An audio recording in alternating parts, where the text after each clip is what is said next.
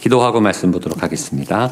하나님 아버지, 오늘 이곳에 하나님을 만나는 예수님을 만나는 성령의 임재로 충만해지는 하늘 문이 열리고 내 믿음의 문이 열리고 무력했던 내 영적 감각이 작동해서 하나님의 그 영적 은혜를 온 몸으로 온 마음과 영으로 아, 수용하고 받아들이고 말씀 가운데 임하신 하나님의 임재와 영광과 통치를 경험하는 시간이 되게 하여 주시옵소서. 예수님께만 집중합니다.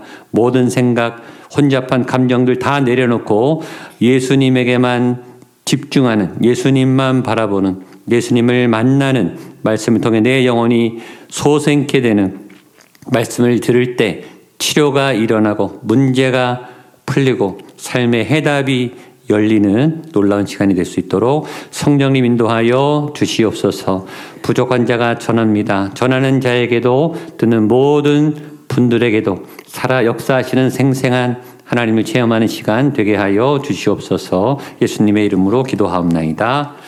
아멘. 여러분 매주 말씀이 중요하고 모든 성경이 다 중요하지만 오늘과 다음 주 특별히 두 주간은 굉장히 중요한 말씀이에요. 예, 그래서 여러분들에게 집중을 더 요청합니다. 늘 집중하시고 예배 잘 들으시지만 오늘과 다음 주는 정말 중요한 말씀이에요. 그래서 절대 놓치시면 안 되고 오늘 성경의 메시지를 잘 들으셔야 되는데 오늘 제목이 우리가 메시아를 만났다. 제자들의 고백이 우리가 메시아를 만났다. 너무 중요한 주제입니다. 한번 따라하세요. 우리가 메시아를 만났다. 내가 메시아를 만났다. 아멘입니까? 옆에 분에게 메시아를 만나십시오. 예수님을 꼭 만나십시오. 아멘. 만났던 사람도 많아요. 만났는데 지금은 어, 별로 이 믿음이 살아있지 않은. 그 옛날에 만났던 은혜 가지고 아직도 이렇게 그냥 습관적으로 예배하는 분들도 많은데 그게 아니고 오늘 만나야 되는 거예요. 예, 오늘 내 안에 예수님이 메시아가 되셔야 되고 주인이 되시는 그거를 체크하는 게 포인트예요. 네, 그거면 끝나요. 그게 설교의 핵심입니다. 오늘과 다음 주의 주제는 여러분이 예수님을 만나고 여러분 안에 예수님이 주인이 되시고 예수님이 살아계시는 예, 그런 역사가 있게 되기를 주님의 이름으로 축복합니다. 이것이 오늘과 다음 주에 그 배경은 뭐냐면 예수님이 이제 드디어 예수님이 등장하세요. 지금까지 세례 요한이 나타나다가 드디어 오늘 예수님이 나오는데 예수님이 열두 제자 중에 제일 먼저 두, 두 명의 제자를 뽑으세요. 네, 그 본문입니다. 오늘과 다음 주 본문 네, 똑같은데 예수님이 열두 제자 중에 제일 먼저 두 명을 뽑아요. 그 두 명을 어떻게 뽑는가? 네, 거기서부터 메시지가 시작됩니다. 첫 번째 메시지는 예수님이 혼자 사역하지 않고 제자들을 뽑으셔서 팀 사역을 하셨다라는 메시지입니다. 35절로 37절 말씀 같이 보겠습니다. 35절입니다. 시작. 또 이튿날 요한이 두 사람과 함께 섰다가 예수께서 거니심을 보고 말하되 보라 하나님의 어린 양이로다 두 제자가 그의 말을 듣고 예수를 따르거늘. 자 여러분이 만약에 예수님의 입장이라면 예수님의 입장은 뭐냐면 지금 하늘에 하나님으로 계시다가 사람의 몸을 입고 오셔서 이제 공생의 3년을 시작하시는데 그 예수님의 그 3년 안에 예수님 오기 전부터 예수님 어, 오고 난 다음에 2000년, 3000년 언제 주님이 오실지 모를 그 어, 안에 태어난 모든 인류, 예, 인류의 모든 구원의 문제, 네, 영원한 어, 구원의 문제가 예수님의 어깨에 사명에 있단 말이죠. 그 예수님은 딱 3년만 사역했어요. 그러니까 3년 어, 안에 끝장을 봐야 되는 거예요.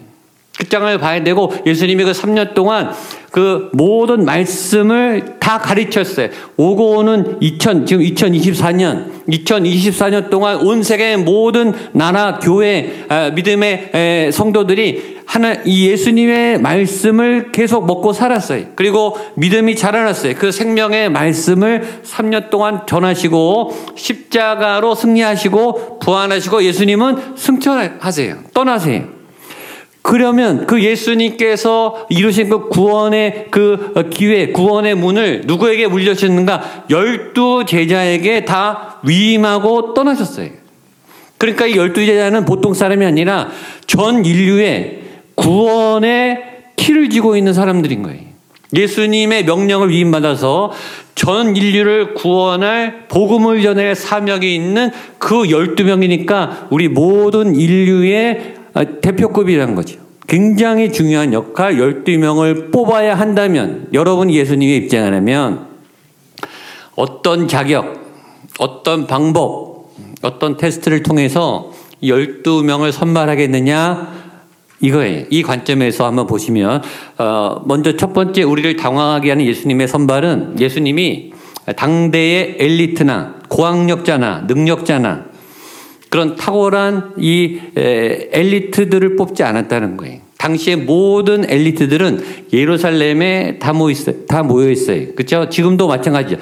대도시로 인재들은 몰리게 돼 있어요. 지방에 있다가도 특출난 분들은 이 서울 수도권으로 다 모이게 돼 있어요. 어느 도시나 똑같아요. 제일 똑똑한 사람, 공부 많이 한 사람, 판단과 결정력이 좋은 사람, 이 상업 능력이 뛰어나고 이 돈을 잘 다뤄서 이 경제계를 주름 잡는 사람들, 또 사회 문화, 예술, 이 문화적 영향력을 끼치는 그런 대가들, 권력 있고 힘이 있어서 이 사회 어떤 역사의 흐름에 공헌을 하고 싶은 그런 힘 있는 사람들은 다 어디로 오는가? 대도시로 와요. 대도시의 인재들이 넘쳐나요. 인재들의 경쟁의 각축전이죠. 그러니까 좋은 사람들은 다 대도시로 모이게 돼 있다고요. 예루살렘에 다 있어요. 당시에 수재들, 똑똑한 사람들, 권력자들, 부자들 다 거기 있어요. 근데 예수님은 예루살렘에서 제자를 뽑지 않으셨다라는 거죠. 이게 아주 독특한 점이에요. 예수님은 그 예루살렘으로부터 수백 킬로 떨어져 있는 갈릴리에 베다니, 가보나움, 나사렛 아주 촌동네 인재가 그렇게 특출한 사람이 없을 것 같은 그런 외곽 지역에서 사람을 세우셨다라는 거예요. 첫 번째. 두 번째는 예수님이 사역을 시작하신 장소 역시 예루살렘이 아니셨다. 대도시가 아니셨다. 여러분 어떤 중요한 프로젝트를 시작하든지 여러분이 개인 사업을 하든지 집을 이사하든지 또 아이들 학교를 보내든지 심지어 교회를 개척할 때도 장소가 중요하죠. 위치가 중요하죠. 장소를 어디 택하느냐? 이 목이 좋아야 돼요. 시작을 잘해야 된다고요. 장소는 굉장히 중요해요. 더군다나 예수님이 3년 안에 온 인류를 구원할 일을 하시려면 최대한 단기간에 빠른 효과, 빠른 결과를 얻는 장소를 택하셔야 돼요. 그러면 역시 대도시를 선택하셔야 된다고요. 사람이 많이 모여서 빠르게 전파하려면 사도 바울은 전도하는 곳마다 아, 이 빌립보, 골로새, 에베소 다 대도시에 대형 도시에 왜냐하면 단기간에 복음을 빨리 전해서 빨리 퍼져 나가야 되니까 교통과 이 통신과 이 언론과 이 모든 게 발달돼 있는 도시일수록 효과가 좋다고 해요. 근데 예수님은 어떻게 시작하셨는가? 그 예루살렘이 아니라 나사렛이라고 하는 어떤 시골 마을에 회당에 작은 회당에 한 60명, 70명 어떤 전단지나 소개나 알림과 광고도 전혀 없이 어, 여느 때와 같은 안식일 날 회당에 가셔서 평범하게 이사야 61장을 읽으시면서 그렇게 시작하셨다는 거예요. 예, 요란하거나 시끄럽거나 복잡하거나 어떤 이 홍보 효과를 노리고 대도시에서 전략적으로 들어가지 않으셨다는 거. 두 번째 특징이고 세 번째 예수님은 제자를 뽑아서 사역하셨다는 거예요. 12명을 뽑아서 팀 사역을 하셨어요. 팀워크 중요하죠. 팀 사역 중요하죠. 근데 팀워크는 왜 필요한가? 왜 협동이 필요한가? 나한테 없는 능력이 저 사람한테 있으니까 그렇게 협동이 필요한 거죠. 서로 서로 모자라니까 서로 그러니까 필요한 거예요. 내가 다 못하니까. 근데 예수님은 하나님이에요. 하나님은 도움이 필요 없어요. 혼자 다 할 수 있어요. 다 해결할 수 있는데 굳이 12명을 뽑으셔서 그 12명이 얼마나 속을 또 많이 세게 해요. 얼마나 말씀을 못 알아들어요. 실수도 많고 또 야망도 포기하지 못하고 헛된 꿈을 꾸고 있는 그 열두 제자들을 3년 내내 달고 다니시면서 가르치시고 또 교정해 주시고 때론 책망하시면서 아, 직접 12명에게 집중했어요. 예수님의 그 3년에 일반 대중과 많은 사람들을 만나는 것도 하셨지만 이 12명에게 제일 많은 시간을 보내셨고 12명에게 가장 많은 에너지를 쏟아내셨다는 거죠. 이해가 되십니까? 왜 예수님이 이렇게 비생산적인, 비효율적인, 가성비가 떨어지는 굳이 이 방법을 선택하셨을까? 그걸 우리가 고민해 봐야 되는 거예요. 왜 예수님은 이런 방법을 선택했을까? 나 같으면 그렇게 하지 않으셨을 까 그러니까 우리가 예수님하고 다른 거죠. 예수님의 이 탁월한 제자 훈련의 방법을 통해 복음이 전 세계로 전파되는 하나님의 독특한 예수님의 독특한 이 지혜를 발견하게 되기를 축복합니다. 자, 그러면 예수님은 도대체 어떤 12명을 뽑으셨을까? 우리 성경에 먼저 예수님이 제일 먼저 12명 중에 2명을 뽑았는데 그 2명은 세례 요한의 제자 중에서 뽑았다라고 성경이 정확하게 기록하고 있습니다. 35절로 37절 같이 보겠습니다. 35절입니다. 시작. 또 이튿날 요한이 두 사람과 함께 섰다가 예수께서 거니심을 보고 말하되 보라 하나님의 어린 양이로다. 37절 두 제자가 그의 말을 듣고 예수를 40절 읽겠습니다. 40절 시작. 요한의 말을 듣고 예수를 따르는 두 사람 중에 하나는 시몬 베드로의 형제 안드레라. 자, 35절에 있죠. 이튿날 요한이, 이 요한이 세례 요한이에요. 세례 요한이 자기 제자 두 사람과 서 있다가, 어, 하나님의 어린 양이다. 하니까 두 제자가 예수님을 따르는 제자가 됐다. 예, 예수님의 제자는 세례 요한의 제자였다. 예수님이 제일 먼저 뽑은 제자는 세례 요한의 제자 두 명 중에서 뽑았다라는 거죠. 그렇다면 왜 예수님은 이 중요한 12명의 제일 먼저 세례 요한의 제자를 뽑았을까? 라는 질문이 나오죠. 예. 도대체 그 사람들의 뭘 보고 뽑으셨을까? 자, 세례 요한의 사역지는 어디입니까? 광야입니다. 광야는 뭐죠? 광야는 집이 없어요. 화장실이 없어요. 상하수 시돌이 없어요. 가게나 상점이 아무것도 없어요. 사람도 없어요. 그러니까 모든 게 불편해요. 모든 아, 안전시설이 없어요. 이 생고생을 하는 데가 광야고 외로운 곳이고 촉박한 곳이고 먹을 게 없는 곳이고 모든 문화시설이 단절된 곳이에요. 세례 요한이 광야에서 살겠어요. 그러면 당연히 세례 요한의 제자도 같이 어디 있었을까요? 광야에 있었겠죠. 세례 요한의 제자 역시 스승을 따라 다녀야죠. 그러니까 광야에서 산 거예요. 광야에서 세례 요한과 함께 제자들이 따라갔다라는 말은 무엇인가? 그들의 모든 일상을 다 제껴놓고 갔다는 거죠. 직장을 다닐 수 없겠죠. 결혼을 안 했겠죠. 가정생활을 이룰 수 없겠죠. 생업에 대한 모든 것들을 내려놨겠죠. 성공할 수 있는 기회, 잘 나갈 수 있는 모든 기회를 다 내려놓고 포기하고 어, 세례요한을 따라야 됐던 게 세례요한의 제자의 선택이었겠죠. 그렇다면 세례요한은 그렇다 치더라도 세례요한의 제자들은 왜 광야로 갔을까? 바보가 아닌 이상, 미치지 않은 이상, 왜 그 모든 좋은 혜택과 넉넉히 행복하게 살 수 있는 조건을 다 버리고 왜 광야로 갔겠느냐? 이 사람들이 바보가 아니잖아요. 계산을 못하는 사람이 아니잖아요. 세례 요한의 제자들이 왜 광야로 왔을까? 당연하죠. 세례 요한의 제자가 세례 요한만큼 모든 것을 버려도 괜찮을 만큼 가치가 있는 집보다 돈보다 성공보다 안전보다 더 중요한 어떤 진리를 갈망했기 때문에 간 거예요. 사람들은 다 계산을 해요.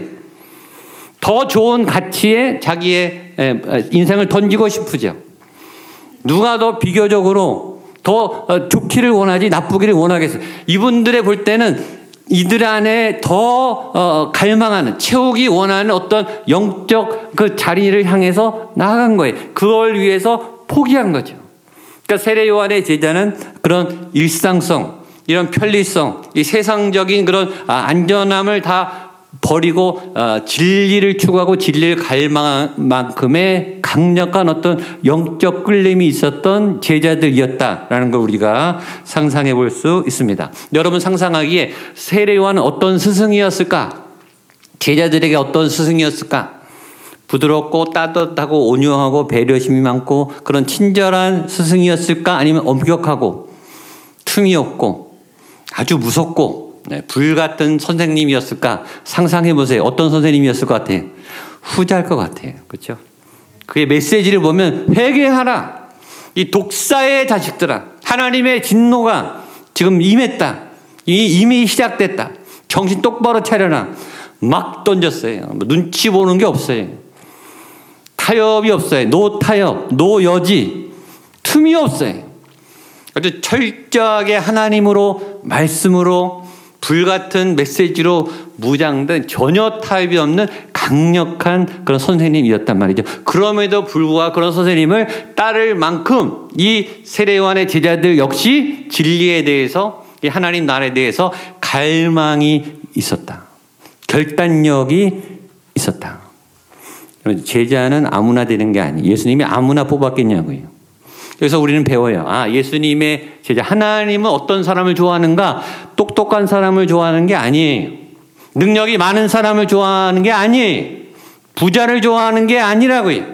탁월한 능력을 가진 사람을 좋아하는 게 아니고 하나님은 영성 있는 사람을 좋아하세요. 진리를 갈망하는 사람.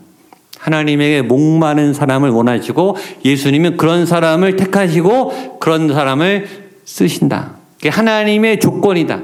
하나님의 기준이다. 예수님의 제자의 첫 번째 선택의 기준이다. 라는 걸 우리가 배우게 돼요. 어떤 것보다 하나님을 사랑하는 영성으로 충만한 여러분 되시기를 축복합니다. 자, 그 세례 요한이 이 두 제자를 예수님께 아무 갈등 없이 보내고 이 제자들도 아무 갈등 없이 예수님께로 갔다. 이것이 두 번째 메시지입니다. 우리 35절로 37절 우리 한 번 더 읽겠습니다. 35절로 37절 시작. 또 이튿날 요한이 두 사람과 함께 섰다가 예수께서 건의 짐을 보고 말하되 보라 하나님의 어린 양이로다 두 제자가 그의 말을 듣고 예수를 따르거늘 자 세례 요한이 이 상황 속에 보면 세례 요한이 자기 두 제자랑 같이 있는데 예수님이 이렇게 지나가시는 거예요. 지나가시자마자 세례 요한이 두 제자 함께 보라, 저분을 봐라. 저분이다. 저분이 하나님의 어린 양이다. 이렇게 말했어요. 하나님의 어린 양이다. 라고 말을 하자마자 두, 두 제자가 예수님께로 다가간 거죠. 예, 스승을 떠나서 예수님의 제자가 되기 위해서 예수님을 찾아갔단 말이에요. 하나님의 어린, 어린 양이라는 말이 뭔가 우리는 잘 모르지만 모든 유대인들은 이미 다 알고 있어요. 구약 이사야 53장에 예수님께서 우리를 구원하실 그 메시아는 하나님의 어린 양이다. 라고 구약에 이미 수천 년 동안 얘기했기 때문에 유대인들, 메시아를 갈망하는 모든 유대인들은 그 말이 무슨 말인지 단번에 알아들어요. 한번 보겠습니다. 이사야 53장 5절로 어, 7절 말씀입니다. 같이 보죠. 너무나 잘하는 말씀이죠. 시작. 그가 찔림은 우리의 그가 그 상함은 우리의 죄악 때문이라 그가 징계를 받음으로 우리는 평화를 누리고 그가 채찍에 맞음으로 우리는 나음을 받았도다. 우리는 다 양 같아서 그릇 행하여 각기 제 길로 갔건을 여호와께서는 우리 모두의 죄악을 그에게 담당시키셨도다. 그가 군욕을 당하여 괴로울 때에도 그의 입을 열지 아니하였습 여기 나옵니다. 마치 도수장으로 끌려가는 어린 양과 털 깎는 자 앞에서 잠잠한 양 같이 그의 입을 열지 아니었도다. 여기 말하는 그 그가 찔리면 그가 상하면 그가 누구예요? 이분이 메시아라는 거예요. 구약에 예언돼 있어요. 구약에 얘기된 그 메시아는 그는 하나님의 어린 양이다라고 이 이사야가 분명히 얘기해 놨기 때문에 그 어린 양을 다 기다리고 있었는데 세례 요한이 이, 이, 지금 이스라엘의 전국을 들썩게 하는 그 영적 대가 거장 세례 요한이 예수님을 가리켜서 저분이다. 저분이 어린 양이다. 그 메시아 구원자가 맞다. 라고 말하자마자 이 제자들이 이 스승을 갈아탄 거죠. 예. 세례 요한도 갈등 없이 보내고 이 제자들도 그 즉시 스승님을 떠나 예수님의 제자가 되려고 찾아갑니다. 아주 당연한 것 같은데 제가 이 상황을 세례 요한의 입장에서 생각해 봤어요. 모든 리더는 사람 욕심이 있어요. 모든 리더는 자기가 좋은 팀을 꾸리기를 원해요. 목회자도 좋은 교육자가 필요해요.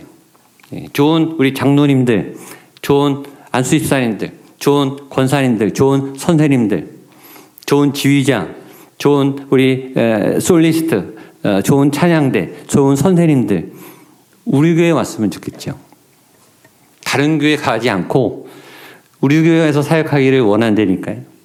좋은 사람 있으면 우리 교회로 스카우트 하고 싶죠. 심지어 제가 부흥의 강사를 선택할 때도 제가 얼마나 고심하면서 어, 모셔오는데요. 네, 우리 교회에 꼭 맞는 네, 우리의 영적 어, 말씀을 깨울 수 있는 그런 강사님 아무나 데려오지 않아요. 좋은 분이 우리 교회에 왔으면 좋겠어요. 작년에 우리 금요 성령 집회 이제 새롭게 예배를 세팅하면서 예배를 세팅하려면 예배 팀이 좋아야 되잖아요. 예배 팀. 저 혼자 예배를 하는 게 아니니까 예배 인도자와 예배 팀이 굉장히 중요해요. 근데 그 예배 팀을 찾기가 굉장히 어려워요. 일단 좋은 싱어, 그 다음에 세션들이 합이 잘 맞아야 돼요. 전문 연주자. 어, 제가 예배가 이렇게 자연스럽게 흘러가는 게 자연스럽게 하는 게 어렵거든요. 전문가들이 있어야 되는 거예요. 이 아마추어들은 삐그덕거려요. 그 전문가가 와서 예배팀이 인도하면은 성도들이 들어오자마자 그냥 임재로 들어갈 수 있는 그런 연주를 할 수 있는 세션 팀하고 찬양 팀이 필요한 거예요. 그 찬양 팀을 뽑는데 그 쉽지 않다고. 일단 실력이 있어야 돼. 음악 실력이 좋아야죠. 믿음이 있어야지요. 교회 연주자인데. 실력은 좋은데 믿음이 없다. 아웃이에요. 교회 사역자로 할 수가 없어요.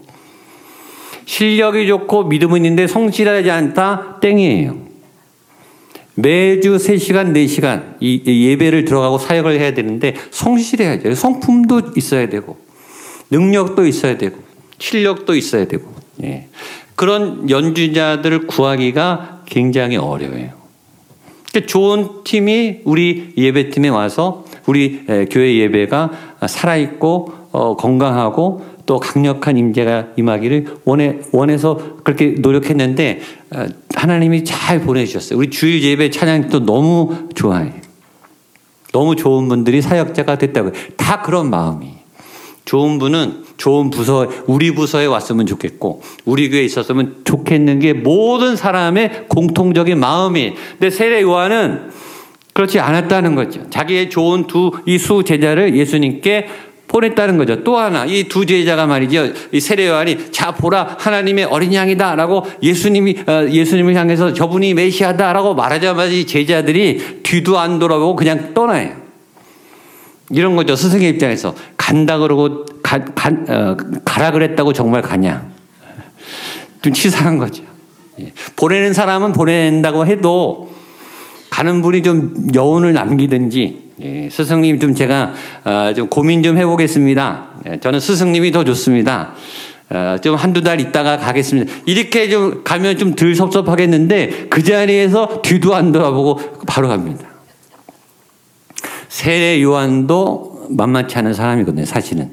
지금 세례 요한이 400년 만에 예, 불 같은 말씀을 광야에서 전하는데 광야에 수십만 명이 몰려가서 세례를 받고 눈물을 흘리고 회개하고 그의 인생들을 바꾸게 한 지금 어, 이스라엘 전역을 떠들썩게 하는 가장 영향력 있는 사람은 지금 세례 요한이 지금 예수님이 사역 시작하기 전이니까 아직 예수님은 아직 유명하지 않아요.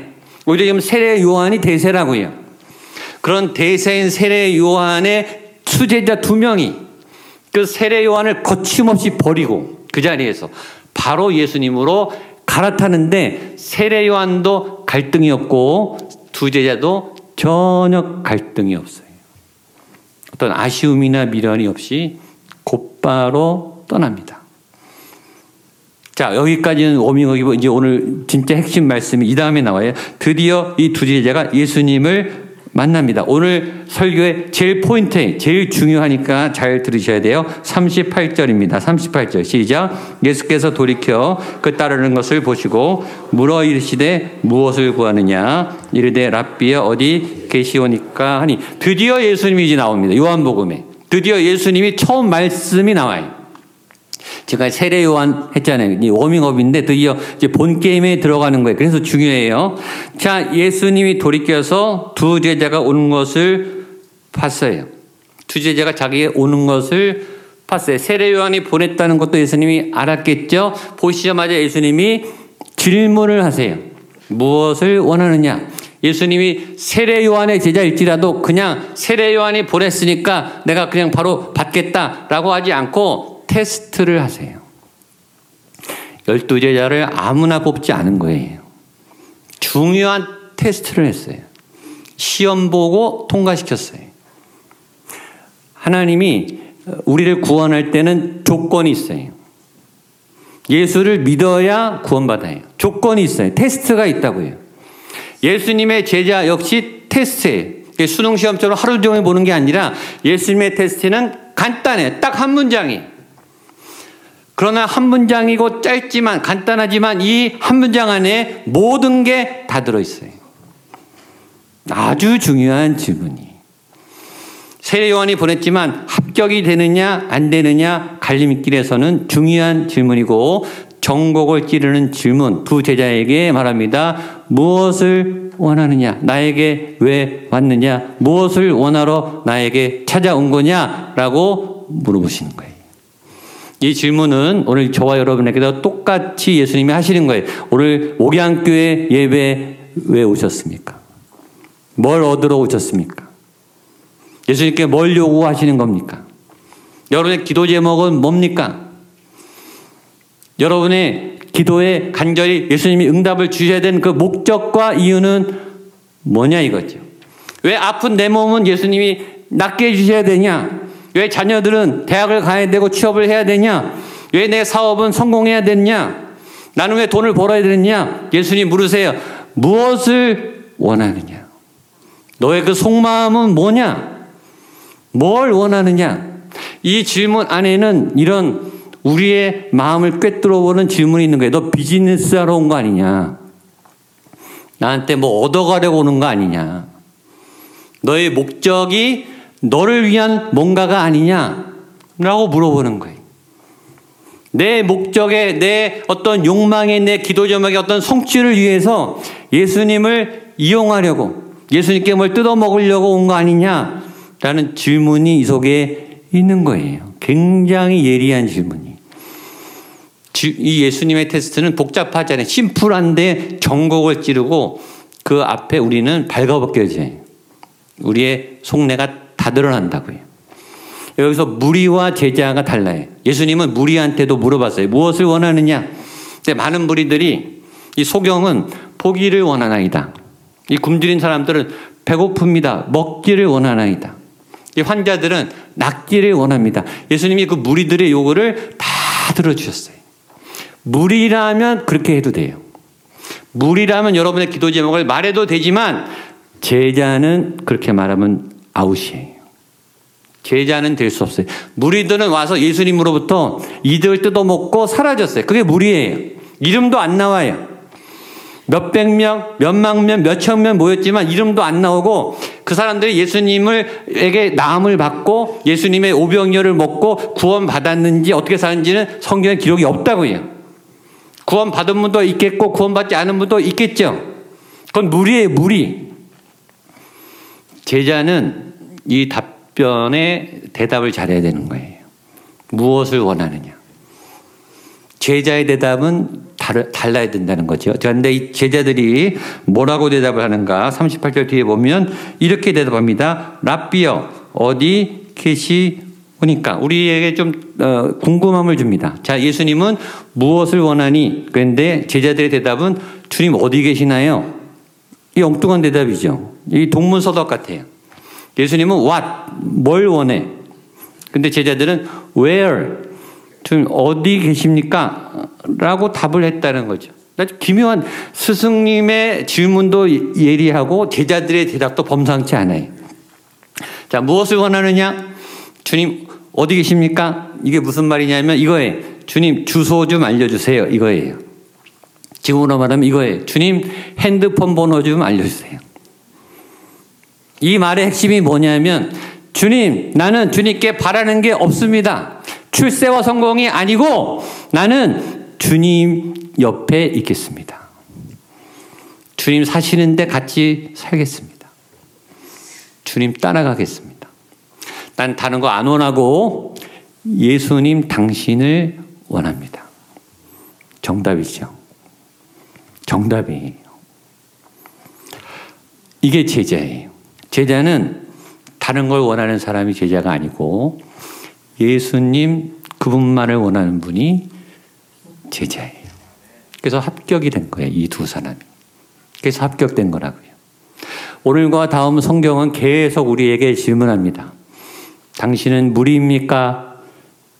제자입니까? 당신의 목적 때문에 예수님을 믿습니까? 예수님의 목적 때문에 예수님을 믿는 겁니까? 이 중요한 질문에 저와 여러분들은 대답을 내놓으셔야 합니다. 저는 저도 여러분도 제자처럼 그 어떤 것보다 주님을 원합니다. 주님 어디 계십니까? 내가 거기로 따라가겠습니다. 이런 믿음의 대답을 잘 하시는 여러분들 되시기를 축복합니다. 기도하시겠습니다. 하나님 주님이 물으실 때 준비된 자로 예수님을 따르는 자로 예수님을 바르게 믿는 자로 주님 안에 바르게 거하는 믿음의 사람들 될 수 있도록 주여 우리의 믿음이 예수님을 똑바로 보고 예수님을 똑바로 따라갈 수 있도록 예수님의 진리의 길로 인도하여 주시옵소서 예수님의 이름으로 기도하옵나이다. 아멘. 다 일어나셔서 약할 때 강함 대신에 예수 어린 양 찬양하겠습니다.